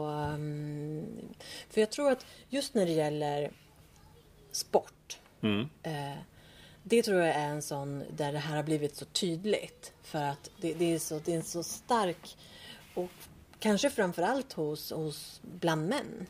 Att den eh, åsikten är väldigt stark. Att, men det är ju, det är ju helt orimligt att, att män ska tävla bland kvinnor. Mm. Och de säger väldigt många röster från den, från den området som säger men det här är ju helt absurt. Det är ju bara fusk. Eh, vad, vad håller de på med?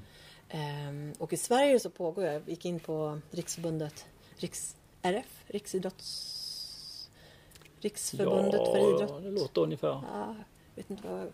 Riksidrottsförbundet Ja. kanske det heter. Riksförbundet för idrott. Men jag var inne i deras, eh, för jag, har, vi jag vet att jag har läst lite innan om just att de, de har inte kommit fram till hur de ska göra i Sverige. Nej.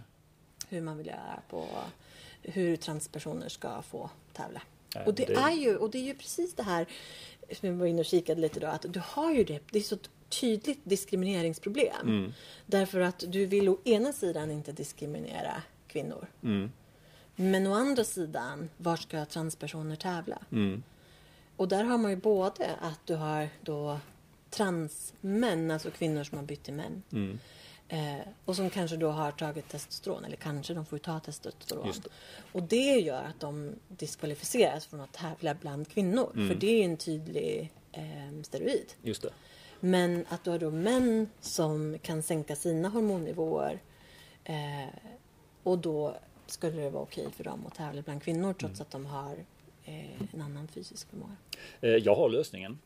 Så vi löser det här och nu. Handikappsystem.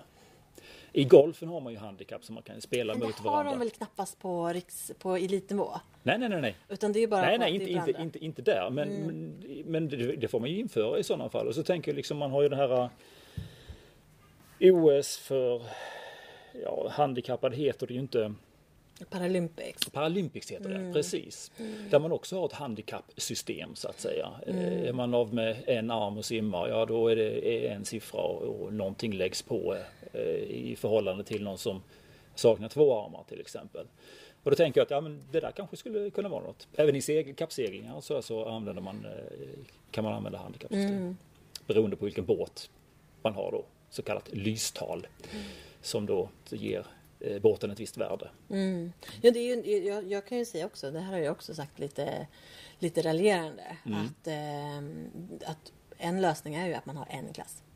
Mm. En klass där man tävlar. Oavsett. Mm. Men det är ju, det är ju ehm, det gör ju då att halva befolkningen kanske tappar intresset för idrott. Ja, och det vill de nog inte. Eh, Så att, ja, men det blir spännande att se liksom så. så.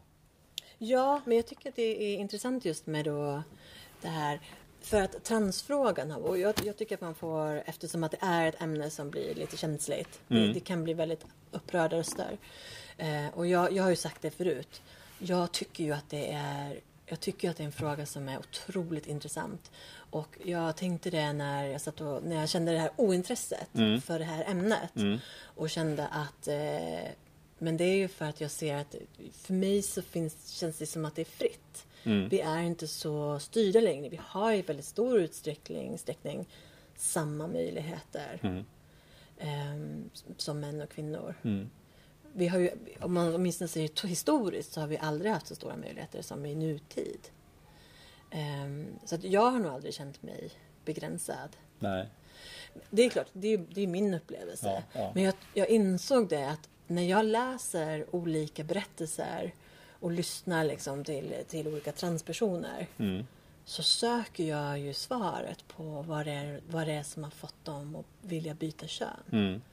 För det är någonting som jag inte, jag kan inte relatera till det. Mm. Och jag, jag är väldigt nyfiken på, på det. Mm. Men jag säger det med väldigt stor empati. Mm. För att för jag som då eh, har en väldigt stor kroppsintegritet Mm. och som ser det som att, gör, att göra olika ingrepp på kroppen där man kanske lägger sig under narkos och då liksom lämnar sin kropp till en Mm. annan människa. Mm. För mig är ju det ett extremt stort steg. Mm. Eh, och att göra det i den utsträckningen det kräver ju en stor hängivelse Mm. och att det är någonting som man känner väldigt starkt att man vill göra. Mm. Eh, så att jag är väldigt, och jag, jag tycker att det är fascinerande att lyssna på deras berättelser. Och Så, vad, vad, är det man, vad, är det man, vad är det man saknar i den, i den här kroppen som, Mm. som man föddes i? Mm. Och som man, som man behöver så otroligt starkt så att man är beredd att göra den här, det här, den här uppoffringen. Mm. Eh, som inte bara är, det är ju liksom också en ekonomisk det är ju, det är ju stora pengar som Ja, det man det. får Det det. pytsa in för att, för att göra och Ja. det är otroliga eh, operationer om Visst. man väljer att göra det. Ja. är det. Eh, så, att, så all vänlighet liksom, Mm. mot de transpersoner som går igenom det. För Mm. det tror jag inte för ett ögonblick skulle vara ett lätt val Mm. Eh, att göra. Nej. Men jag kan också med avseende på det tycka att eh, att- jag ser en risk att man gör dem också en otjänst. När man eh, kanske man kanske helt enkelt, vi har pratat det här, om det här förut också, när man förargar en, den majoritetsgruppen i en befolkning. Eh, och om man då... Jag ser en viss risk i att, att det nästan förlöjligar transpersoner.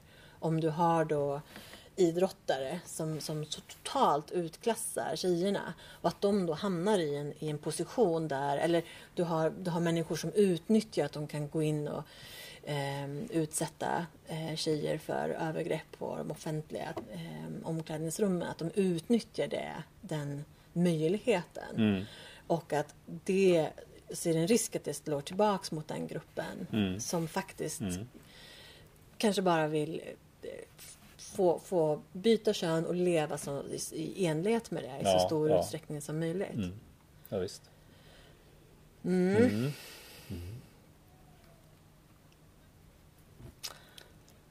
Ska jag fortsätta och eh, titta lite grann på det här med maskulinitet. Jag har lite kvar. här. Hade du lite kvar? Ja, men då, fortsätt, precis, fortsätt. precis. Ja, nej, det var egentligen lite, lite om mina egna erfarenheter just.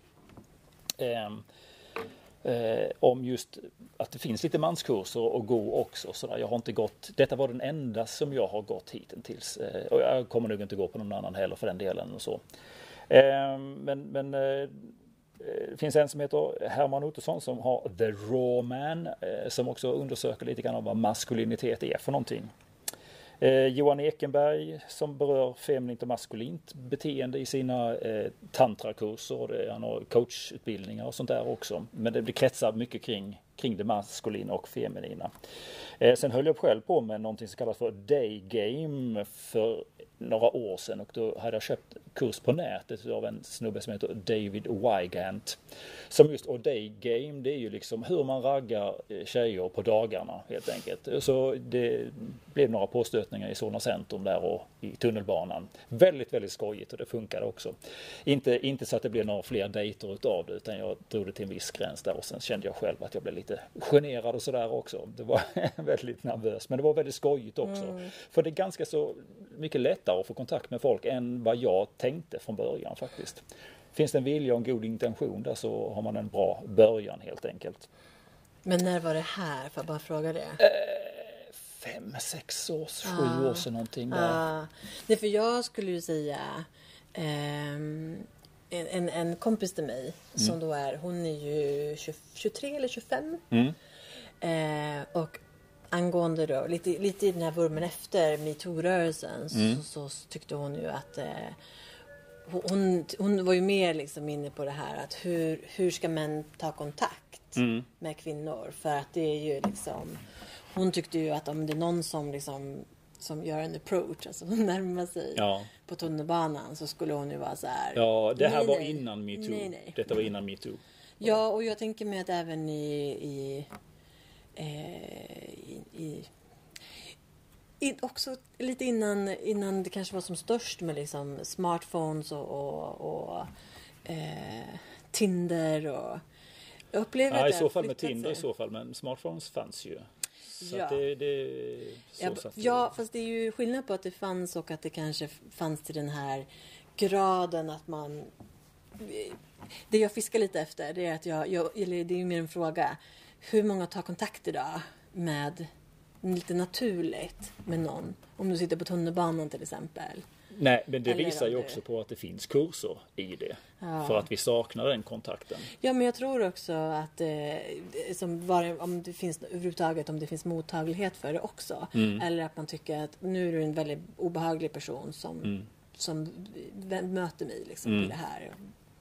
Nej tack, då är du Ja, pervers men förmodligen. det, det stöter man ju på också. ju. Så att då, då, då är det liksom bara att vända på klacken. Liksom. Att, ja, men här hade jag ingenting att hämta. Eh, Så att eh, man är ju väldigt är känslig det för det den- också. Alltså, man, man står ju inte och envisas. Det, det känns Nej, ju, nej, nej. För det blir ju obehagligt. Det blir obehagligt Ja, för bägge när man väl ja. känner efter. Liksom. Jag bara undrar liksom också, det här är också en liten fråga, har man en liten generationsfråga där? Hur ser den yngre generationen på det? Mm. Eh, eller är det så här, jag, nu- jag, jag har ju nästan en bild av att den yngre generationen, om du sitter liksom på tunnelbanan med din telefon och så är det så här, ja men mitt emot sitter någon som är snygg, ja men då går du in på, på någon så här app och kollar eh, vilka på tunnelbanevagnen är singlar. Åh, den personen är singel. Ja men då kan jag typ skicka ett meddelande eller någonting. Eh, nu säger jag inte att det finns en sån app, eller men det gör det säkert. men, men jag använder inte sånt. Mm.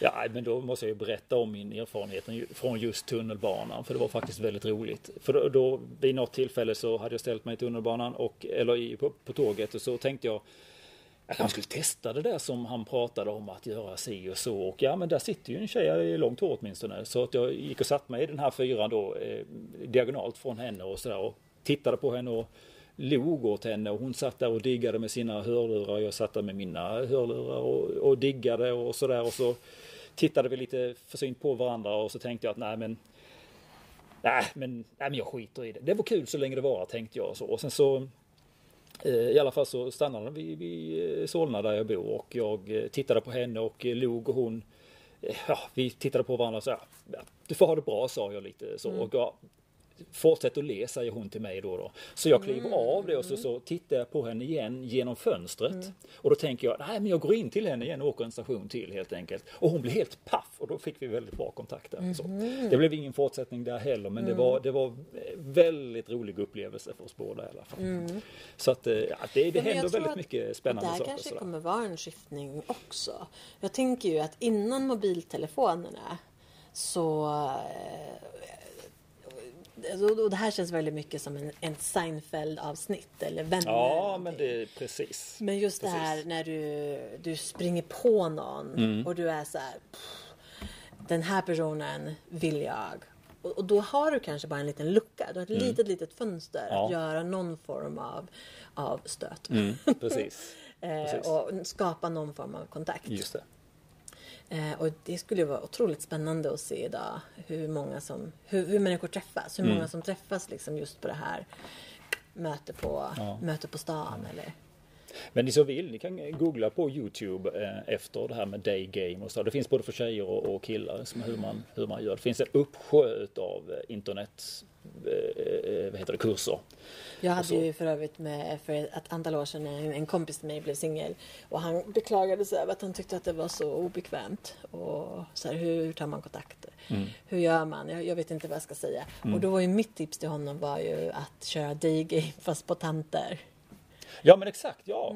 Jag menar, man måste ju starta någonstans. Mm. Man Man, måste träna på något vis. Säga hej om man kommer någon och, och tittar på en. Liksom. och och jag tänker just att, och det, det tänker jag att man kan göra både, egentligen både som, som man och kvinna. Ja. Där man liksom bara, just bara för att öva sig att Precis. ha, skapa naturliga Precis. kontaktpunkter. Ja. För äldre vill ju, blir ju oftast och samma sak där, märker man att personen blir obekväm så backar man ju. Ja. Men de flesta tycker att det är bara trevligt när Ja. någon som småpratar lite. Precis. En liten precis. hälsning eller Ja. en kommentar om paprikorna eller vad det kan vara. Ja, men precis, precis. Hur gör man här? Hur väljer man en paprika? Kan man fråga. Ja, men kan man precis. Det...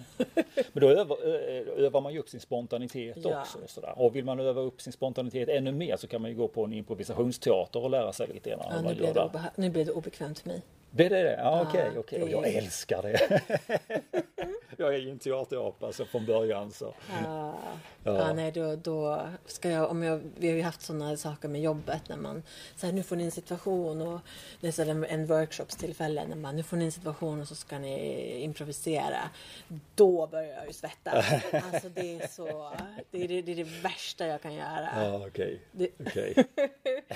då, då är det verkligen blodigt allvar. Ja. Ja, nej, men jag, ja, nej, jag hade nog inte så våldsamt Mm. mycket mer. Men jag vet Alexander Bard han har också eh, kurser för yngre män Mm. och sådär också. Så att, eh, ja. Jag hade en avslutande eh, fråga där. Det behöver inte besvara den just nu kanske. Men vad har jämställdheten gjort med mig, oss utifrån den här modellen? Just med vad som är maskulint där och feminint. Jag har faktiskt inget svar på det Nej. utan jag bara jag är en sån där som ställer en himla massa frågor så har jag inte alltid svar utan det, det kommer Ja, nej, med, men, med undersökningen. Ja. Eh, jag kan ju tycka att det är intressant just det här med eh, olika utfall. Mm. Eh, för jag kan ju egentligen hålla med som då eh, så om man då backar tillbaka till Jordan B. Peterson som vi pratade om, har pratat om tidigare, men just där när man pratar om, eller där man säger att, lik, att lika möjligheter är ju det väsentliga. Sen Ja. om det blir olika utfall så då får det kanske vara så. Precis. Men det är också intressant att göra en liten konsekvensanalys av vad får det för betydelse att man har, att man har olika utfall. Eller, eh, ja, olika utfall får man väl säga. Med, om man till exempel då tänker sig, och jag vet att jag jag tror att jag, jag såg ett klipp, det, det var nog eh, Henrik Jönsson på gör ju olika analyser Mm. som man kan se på Youtube. Mm. Eh, och där man pratade just om det här. För det finns ju en ganska grov ojämlikhet mellan män och kvinnor. Eh, när det till exempel, och, och som definitivt jag tycker man borde lyfta mer när det gäller eh, att män utgör en betydligt högre andel av, av eh, eh, i brottsstatistiken Mm. och när det gäller våldsverkare. Men också när det gäller självmord och depression och, Mm. och andra kategorier. Mm. Och jag kan tycka att det är intressant, nu säger inte jag att det finns en sån koppling, men jag kan tycka att det är intressant just att om det, om det är olik, om du har lika möjligheter men du får utfallet att i majoriteten av förskollärare, lärare, kanske psykiatriker eller psykologer, skolpsykologer, socialtjänstemän är kvinnor. Mm. Hur påverkar det när du har då kanske då unga män som kanske saknar en, en kanske helt saknar en fadersfigur. Ja.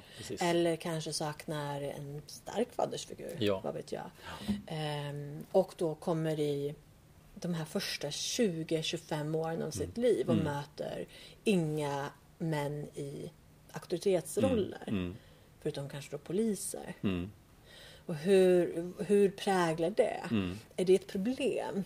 Är det till exempel ett problem att du har så få manliga lärare? Borde man kvotera? Vilket jag tycker är ju, det ryser ju lite om man börjar prata i de banorna. Men vad får det för konsekvenser? Mm. Är det någonting som, som, som man skulle behöva titta på? Och varför får man det här olika utfallet? Ehm, vad, beror, vad beror det här olika utfallet på? Är det helt enkelt bara för att män och kvinnor är olika rent biologiskt Mm. och därför väljer olika? Mm. Jag tycker ju att det är en, att det är en lite för lättfattlig Mm. eller en lite för eh, enkel analys. Eh, och jag, jag vet inte hur det ser ut på andra håll. Om man tar Finland till exempel. Jag vet inte hur utfallet ser ut där. Där har man en helt Ingen annan syn på, på utbildningen. Alltså de har, de har väl en lite högre utbildningsnivå på lärare till exempel och de har väl också högre eh, lönenivåer. Okej. Men jag vet inte hur det ser ut Mm. eh, med fördelningen Mm. där. Men, men det är ju definitivt så här, vad får det för konsekvens att Mm. vi har det här olika utfallet? Mm. Får, får det för, vad får det för konsekvens att vi har olika eh, att det är fler män som är poliser eller fler män som är brandmän? Får det en konsekvens? Mm. Eh, det är ju det är ju också lite krasst. Mm. Där har jag ju lite erfarenhet av just omsorgen, psykologer och eh, ska säga, manliga förebilder och sådär. För det hade jag egentligen inte under uppväxten eh, och sådär. Och när jag blev medveten om den biten då, då kollade jag liksom på vad män gör. Och ibland så kollade jag liksom just på själva egenskaperna som vissa män hade för att liksom själv plagiera dem och lära mig någonting utav det. Eh, psykologer, ja så fort jag varit till psykolog har det varit kvinnor faktiskt. Eh, och sådär. och nu, nu, eh, jag skulle vilja gå till psykolog nu för det skulle vara väldigt spännande men då vill jag ha någon som kanske är lite mer manlig så att säga. Eh, och just nu har jag inte ekonomi för det så att det, då blir det inte av av den anledningen. Och sådär. Men det, det är ju det, ja så fort man vänder sig till vårdcentralen så är det ju oerhört mycket kvinnor där ju. Mm. Det är ju liksom första instansen för att få hjälp med, med psykiska besvär så att säga. Mm. Ja, Så nej, jag- och jag tror ju att det är... Jag har ju liksom, jag har ju varit av den... Jag, om man pratar ju om feminism och, och, och jämställdhet Mm. så har ju jag vuxit upp med just det här, den här inställningen att du har, du har, du har hondjur och så har du handjur. Mm. Eh, men därutöver har vi fria möjligheter Mm. eh, och är inte särskilt jag har ju alltid sett att vi är mer socialt styrda än att vi är styrda av vår biologi eller vårt arv. Mm. Där har jag ju kanske fått backa lite motvilligt Mm, mm. eh, och tänka sig att det har nog en större inverkan än, än vad jag har velat erkänna. Mm. Eh, men som sagt, det är fortfarande lite, lite motvilligt. För jag tänker någonstans att vi är inte, eh, vi är inte styrda av våra kroppar utan vi är fria i vår tanke. Ehm, vart vill jag komma här? Ja, Så kommer det alltid någon och lägger sig i ens tankar och tycker att nej men så här ska du inte tycka Niklas. ja. ja. Mm, Jo, nej, men jag fortsätter nog på det jag sa faktiskt. Mm. För det har ju tesen liksom att vi gillar dem som liknar oss själva. Eh, och därigenom försöker vi styra varandra och varandras tankar. mm. Kan vara en tes. Kan vara en tes. Jag hade ju en liten sån fundering just när det gällde eh, och här tror jag jag ska säga manligt och kvinnligt. Mm. Med lite sån upplevelse. Mm. Jag kan ju ibland, eller det, är mer, det här kanske jag kan ställa som en fråga. Med, för min upplevelse är att män som grupp har lättare att fungera som en hierarki. Eller att man, man, man, män i grupp gärna skapar en hierarki. Mm. Och sen förhåller man sig till Mm. den hierarkin. Eh, att man har olika, man kan acceptera att man är på en viss nivå i den här hierarkin. Ja. Medan min bild snarare är att kvinnor har en lite mer platt eh, struktur bland kvinnor. Eller kanske till och med att man, det finns en hierarki men den ska vara dold. Okej. Eh, och när det är någon som, som eh, sticker upp ur den så kommer den att tryckas ner för att det ska vara en, en till synes platt Okej. struktur. Ja. Eh, och- jag tror att jag som, det lite det här jag kan prata om att jag kan tycka att det är lättare i den manliga sfären för att den är tydligare Mm. med sin, med sin hierarki. Mm. Och också, jag har ibland känt när jag har varit i de här miljöerna att det har varit väldigt enkelt för mig att förhålla mig till den här manliga hierarkin eftersom att jag har varit kvinna. Mm. Så jag har varit friare att röra mig i den än vad kanske männen har varit. Mm. Ehm, Så att för mig har jag ju snarare sett det som en fördel än en nackdel. Mm. Men att jag kan tycka att det är svårare då i den här att kanske att liksom utläsa vad som, vad som gäller på den här på den, på det, i den här eh, gruppen som är dominerad av kvinnor. Mm. Mm. Ehm, så det, det är lite en iakttagelse. Mm. Och en annan iakttagelse som jag har gjort och den här tror jag är mer då synlig inom just manliga eh, organisationer. Men jag har ju ibland stött på då vad jag kallar för bidrottningar. Okej. Det vill säga en, en kvinna som är omgiven av män. Mm. Och det här kan ju vara ganska, det här är ju inte ovanligt liksom just om du är ingenjör och kvinna och är på en avdelning där det bara är män. Eh, och att du då blir du blir lite drottningen, killarna. Det finns en viss dyrkan. Många gånger så upplever jag, och som sagt det här är verkligen bara min upplevelse. Eh, och min, det är sånt som jag läser in i det hela. Men, men att eh, när man då som, som en annan kvinna kommer in och möter den här bidrottningen så krockar det. För att hon visar ingen, ingen så här vänlighet eller, eller eh, ingen vilja att samarbeta med mig. För jag kommer ju och eh, eh, konkurrerar och stör på Ja, hennes område. Ja. Eh, jag tyckte att det var väldigt förekommande, nej eller väldigt, för vi var inte så många tjejer, men jag upplevde det i ett antal sammanhang när jag pluggade. Ja. Ehm, Och just det här när man, vissa tjejer som då hade ett litet entourage av, av killar som, som dyrkade, men även i arbetslivet där man stöter på det i olika sammanhang. Och det tycker jag är en intressant Eh, för jag, jag kan ibland uppleva att män lyfter varandra på ett annat sätt. Att det finns en, ett broderskap som jag inte upplever på samma sätt bland kvinnor. Nej. Vi håller varandra om ryggen helt enkelt. That's it. Så. Nej, men jag kan styrka det där lite grann med en, en dokumentär som går på SVT Play just nu. Och bara för det kommer jag inte ihåg vad den heter. Men det handlar ju om eh, den här sekten utanför Uppsala. Eller den här frikyrkoförsamlingen. Där Åsa Waldau var själva bidrottningen. Och så fort det kom en annan kvinna som eller jag har de i alla fall uttryckt liksom så, så skulle hon tryckas ner eller tjäna henne liksom på hennes sätt och sådär. Eh, ska man ju veta det att, att dokumentärer ju, kan ju också vara lite vinklade och så så man får, får se ur många kritiska ögon på, på dokumentärer. Eller det gör jag i alla fall. Jag såg en annan dokumentär som jag tyckte var fantastiskt bra om att det var en hel by som hade mördat en person och den heter I No One Saw Nothing eller någonting sånt där i den stilen. Eh, men det var väldigt dramaturgiserat också sådär så man kunde verkligen leva sig in i det där. Så, ja, jag brukar alltid vara lite skeptisk och försöka vara lite objektiv när det gäller det. Men eh, ja, den har jag följt i alla fall om, ja, på både Uppsala-biten där. Ja, men vad heter det? Ja men Kristi brud Kristi var ju brud, hon. ja, och- ihåg vad de hette. Men vad heter församlingen? Det var, ja, ja. Var det i Knutby? Knutby heter Mm. det, precis. Så intervjuar de en massa, ja, eh, om vad som hände när morden skedde Mm. och sådär. Så att det, ja, intressant. och lite skrämmande.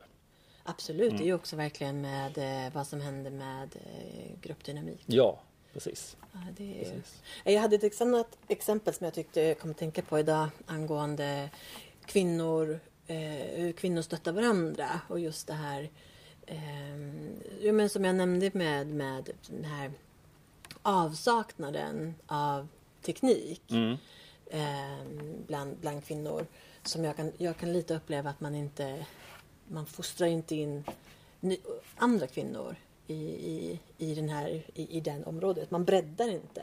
Nej. För att man lite så här, nej men det, det här är ju sånt, nu, nu hittar jag bara på. Mm. Men att, att eh, det här är, man, man, det, här, det här var vår sfär. Mm. Eh, och nu breddar vi inte den för, för någon annan.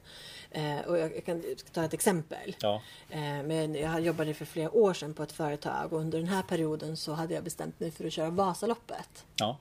Och ehm, på det här företaget jag jobbade så arrangerade man eh, några skidhelger där man åkte norrut och eh, fick gå i skidskola eh, och sen bara fick skidor, alltså ja, åka skidor, bygga volym inför loppet. Mm. Väldigt uppskattat. Eh, så jag hängde på. Jag var ju då, jag åkte ju skidor när jag var barn. Mm. Eh, inte, hade inte åkt skidor på många år. Mm. Hade gått ut och köpt ett par skidor. Det visade sig att det, de var ju alldeles för mjuka för mig. Så jag hade jättebekymmer att ta mig fram liksom för att utrustningen hjälpte mig.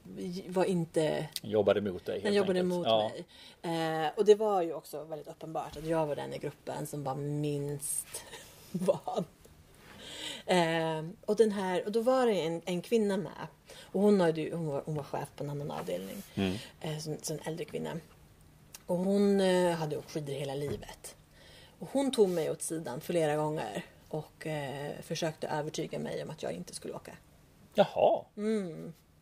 Och jag när jag har tänkt på det efteråt så har jag tänkt att jag har svårt att se att en man skulle ha gjort motsvarande med en annan, med, med en man. Nej, jag vet inte vad som skulle få mig och... Eh... För det hon sa till mig var ju att eh, hon, hon tyckte ju att absolut att du kan åka Vasaloppet. Men eh, börja med Tjejvasan och sen nästa år så kan du åka Halvvasan. Och sen kan du åka Vasaloppet när du ser att det har gått bra. Och jag, jag blev liksom perplex. Ja, ska, ja. ska det här vara ett treårsprojekt Ja, för mig? ja. Att ta mig igenom det här stackars loppet. Eh, så för mig var inte det aktuellt. Och, och, och nu när jag ser det liksom ut, ut, utifrån det här perspektivet så tänker jag eh, risktagande. Mm. Att eh, hon tyckte att det, att det var en för stor risk. Mm. Jag vet inte risk för vad. Men hon tyckte kanske att det var en för stor risk. Och hon tyckte att det här, hon såg mig som en nybörjare, vilket jag ju var. Mm. Eh, men, men hon såg inte, hon tyckte att det var en stor, hon bedömde, hennes bedömning var att det var en för stor risk Mm. för mig. Och då var ju det någonting som, som hon skulle dämpa mig för. Mm. Jag blev, så, jag, jag, blev så fascinerad av det för att jag har råkat ut för samma sak. Fast det, var, det var en kvinna då som, som tyckte i ett visst läge, och jag drar inte hela historien så, men tyckte inte att jag skulle göra en viss sak. Eh, liksom hj- hjälpa en viss person med vissa grejer. Och jag blev så fascinerad av det. Liksom, jag har, du ringer till mig och berättar vad jag ska göra och inte göra. Eh, Och jag, jag, jag fattar inte poäng. Jag hade inte gett henne tillåtelse. Jag, hon frågade inte om, om jag ville ha tips heller. Nej, det, är Och jag blev så otroligt förvånad. Men, men jag gjorde det som var rätt för mig just då. Så, och det var det fortfarande. Mm, ja, det var ju samma sak för mig. Jag Ja. tog mig ju runt Vasaloppet. ja. Har du sagt det till henne? Nej, jag har inte haft någonting Så med henne in att göra. your face. Nej, Nej. nej. Eh, nej. Och jag tror säkert att det kan väl ha kommit från någon form av välmening. Men jag, det, jag, det, och jag vill se det lite ur ett, ur ett större perspektiv. Så Mm. vad, ehm, så varför, hon, Ja, varför hon kände att, det var, att hon behövde göra det. ja, det är förvånande. Ja. Och som sagt, ehm, jag, jag, jag skulle nog säga faktiskt att jag har under hela mitt liv nog aldrig fått eh, eller känt mig begränsad eller någon har försökt begränsa mig som har varit man. Nej. Men det, det finns nog scenarier på när det har. Det här är ju ett exempel Mm. Ja, ja, med, med kvinnor som har bromsat. Ja. Och som har tyckt att det där... Och jag kan berätta om ett annat sammanhang när, just när det gällde att vara ingenjör. Mm. För några år sedan när jag jobbade på ett företag så skulle det göras ett litet reportage om företaget. Och då plockade de ut mig och en annan tjej. Det här var ju, det här var ju över tio år sedan. jobbade. För jag reagerade på att dels hade inte jag jobbat där så länge och dels tyckte jag att det var lite märkligt att på ett företag där det mest jobbade män så plockade de ut två tjejer under 30 eh, för att representera företaget. Eh, vilket jag tyckte var diskutabelt. Eh, och när då sen den här journalisten som visade sig vara kvinna. När hon skulle då sitta och, och hon började med att liksom intervjua mig för jag var först på plats. Och hon, hon bokstavligen lägger ifrån sig pennan och säger Men varför håller du på med det här? Det låter ju jättetråkigt. du som är kvinna, varför jobbar du med det här? ja. Hittade du något svar då? Ja, Jag tyckte att det var, det var jätteförvånande. Mm. Att, eh, och det slutade ju liksom väldigt, det slutade väldigt märkligt. Mm. Med eh, eh, det här reportaget som de skrev. Det blev otroligt ointressant. Mm. För, för jag jobbade ju ändå då som på utvecklingsavdelningen. Eh, på den tiden. Mm. Och den tjejen som också blev intervjuad, hon jobbade ju med användargränssnittet. Det vill säga knapparna och liksom sådana saker. Och det tyckte hon var jätteintressant, den här journalisten. Ja, men det låter ju spännande. Men att reglera Mm. och liksom faktiskt skapa själva apparaten. Nej, nej, det var tråkigt. Tråkigt! Okej. Eh, så att det, jag tror att det är definitivt Men vad märkligt att gå in med liksom en, en viss föreställning på det viset. Ja, jag tror att det är... Jag tror nog att... Eh, och jag tror att det kan vara otroligt dämpande för kvinnor. Mm. Det, det, är inte, det, är inte, det är inte ett ointresse. Det, det är någonting som pådyvlas. Mm, mm. Det är inte ett ointresse som man själv har. Mm.